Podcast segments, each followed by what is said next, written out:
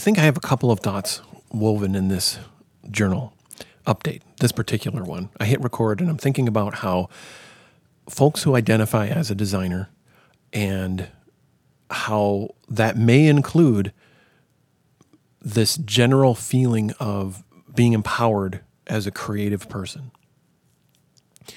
And I have a hard time sometimes with that thing, saying I'm a creative person. Because I think you can just say I'm a person and everyone is creative. And I know like that can fall under this category of a place where I fail a lot is, I guess, an easy one to justify, but it isn't always welcome. You know, it's so I really believe that people are capable, but not everyone believes they're capable, and not everyone who believes they're capable actually are skilled enough at the moment to make a difference on the thing that they're trying to do. And the realities of it is murky and complex. It's complex. I verbified. So if I don't know how you feel about that, but the idea, like I've worked with people in so many different aspects of system creation, and especially digital systems. And I've worked with folks who are think that they kind of self-identify as a data person or a software engineer, and or even like leaders of people who are like, oh, I wish I could draw. You're so creative. Oh, I wish I could, something like put a slide together like that. That was really creative. Oh, that story you said that helped summarize this. That was so creative. You're a creative. And gotta be honest, I've worked in places too that labeled me as a creative, and I kind of liked it, but I felt bad at the same time, where I thought, but you're creative too. Every time, and yet.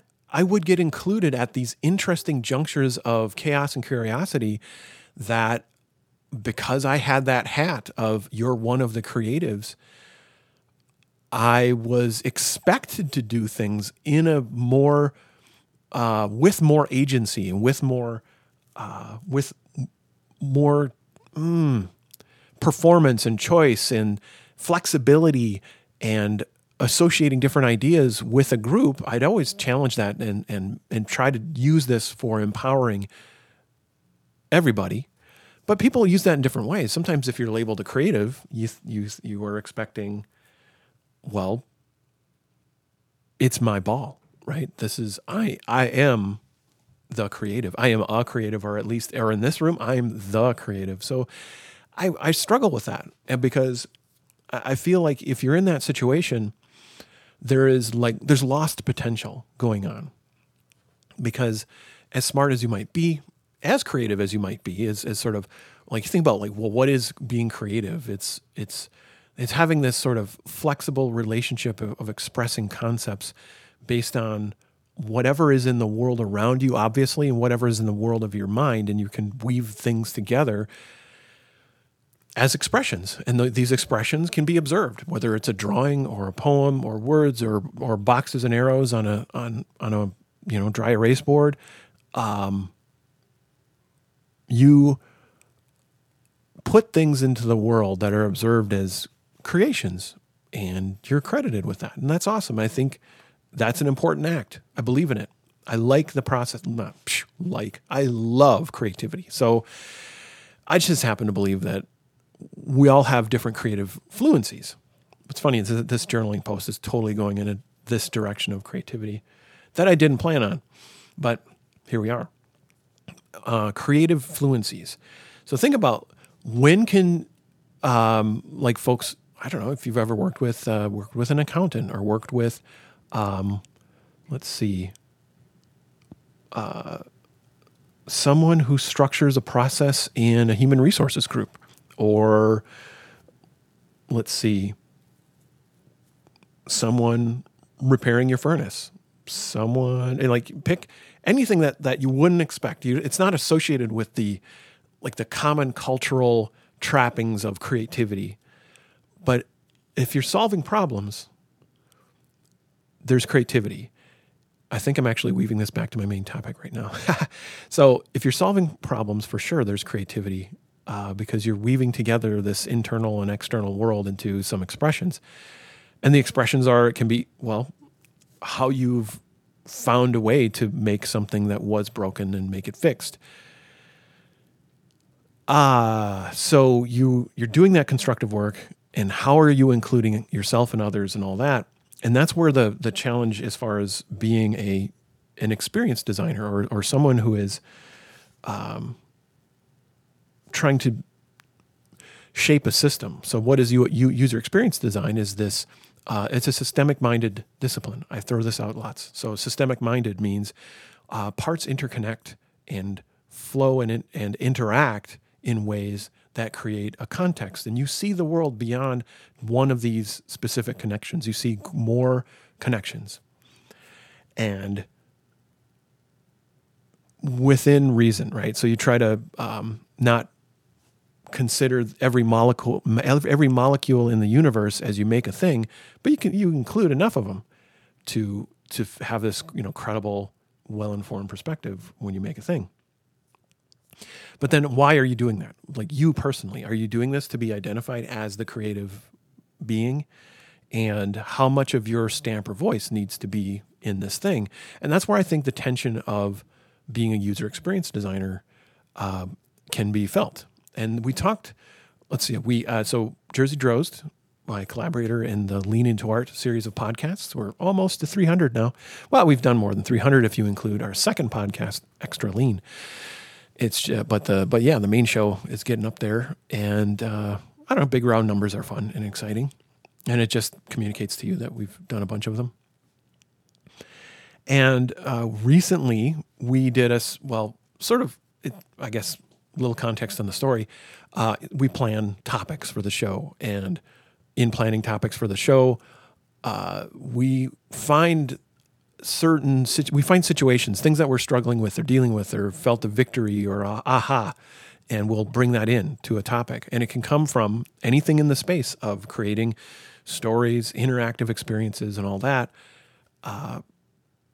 The business of it, the lifestyle, anything, process, tools, whatever. And so we'll brainstorm topics, what have you. And there's two big obvious topics to talk about, especially with how we introduce ourselves typically. And so a couple weeks ago, we said, obviously we should talk about comics.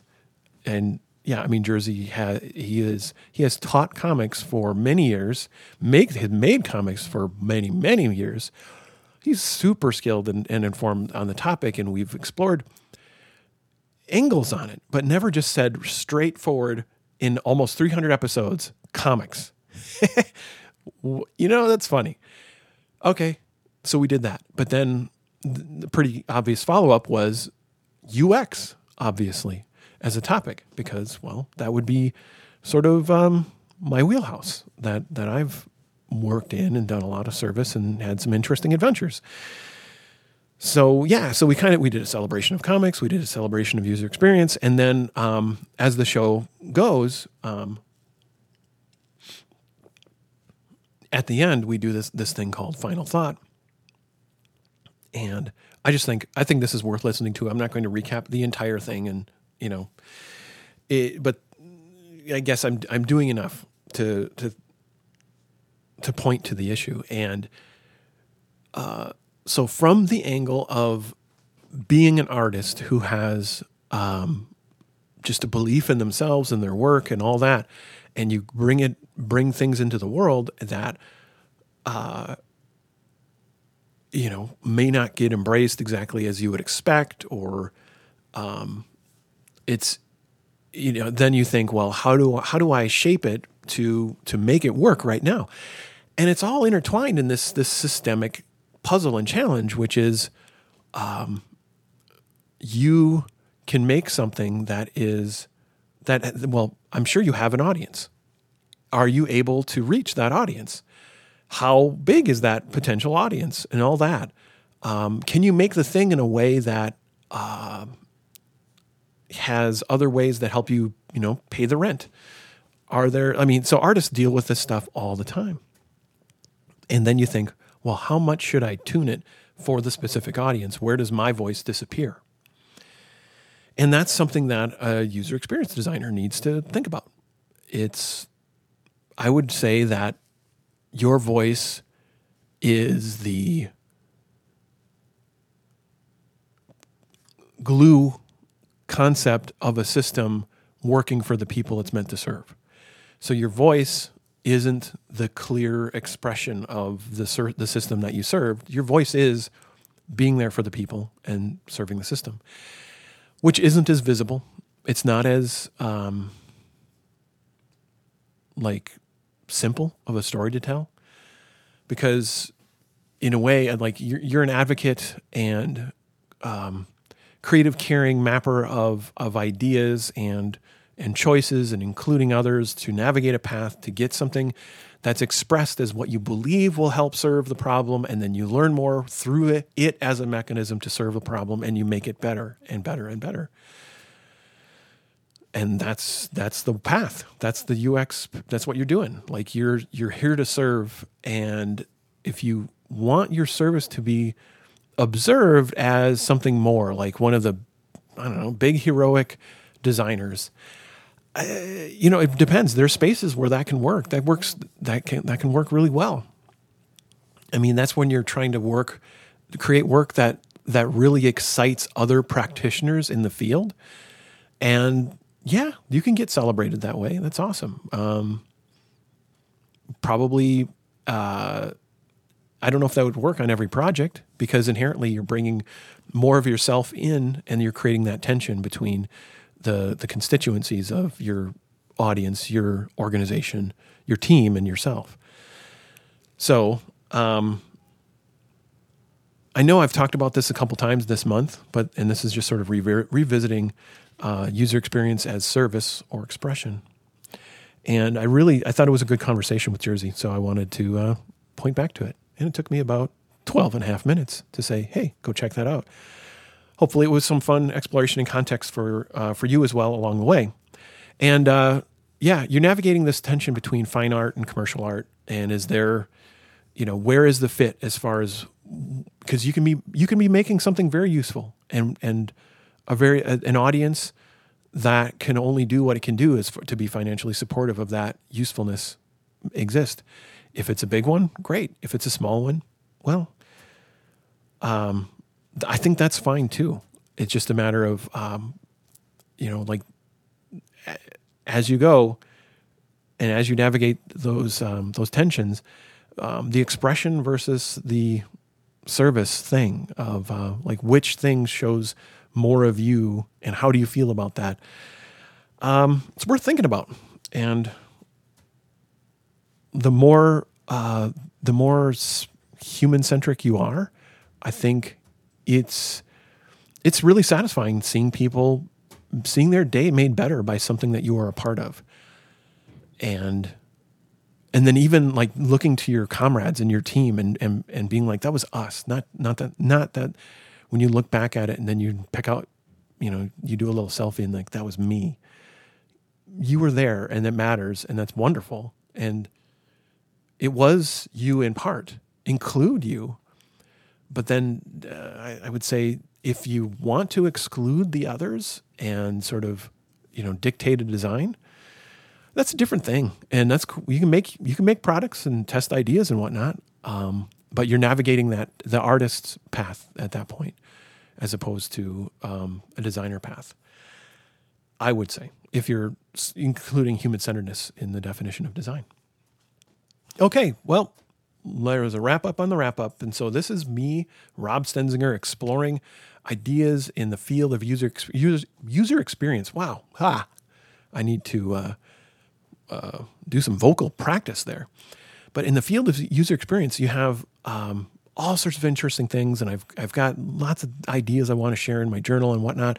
And I'm exploring this in a series I call it Practicing UX for All.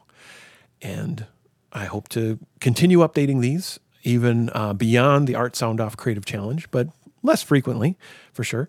And but from time to time. So yeah, I'm doing a bunch of Polytechnicasts during this time of Art Sound Off, which happens every November, has for 6 years at least. And that's a creative challenge that my friend Jersey Rose and I started to, well, celebrate this form and encourage ourselves and anyone who wants to join in to practice with us. You can learn more about the creative challenge and join in any time of the year, but even now in November, there's just more folks playing along. You can learn about that at artsoundoff.com and check out what people are making for, this year and all the past years via the hashtag #ArtSoundOff. And I would love to hear your thoughts, questions. Reach out to me. You can do direct message. You can do a public reply. Either way, whatever works. On the social spaces, I am Rob Stenzinger. And then through email, which is great too, I am rob@shieldsstenzinger.com. Once again, thank you so much for listening.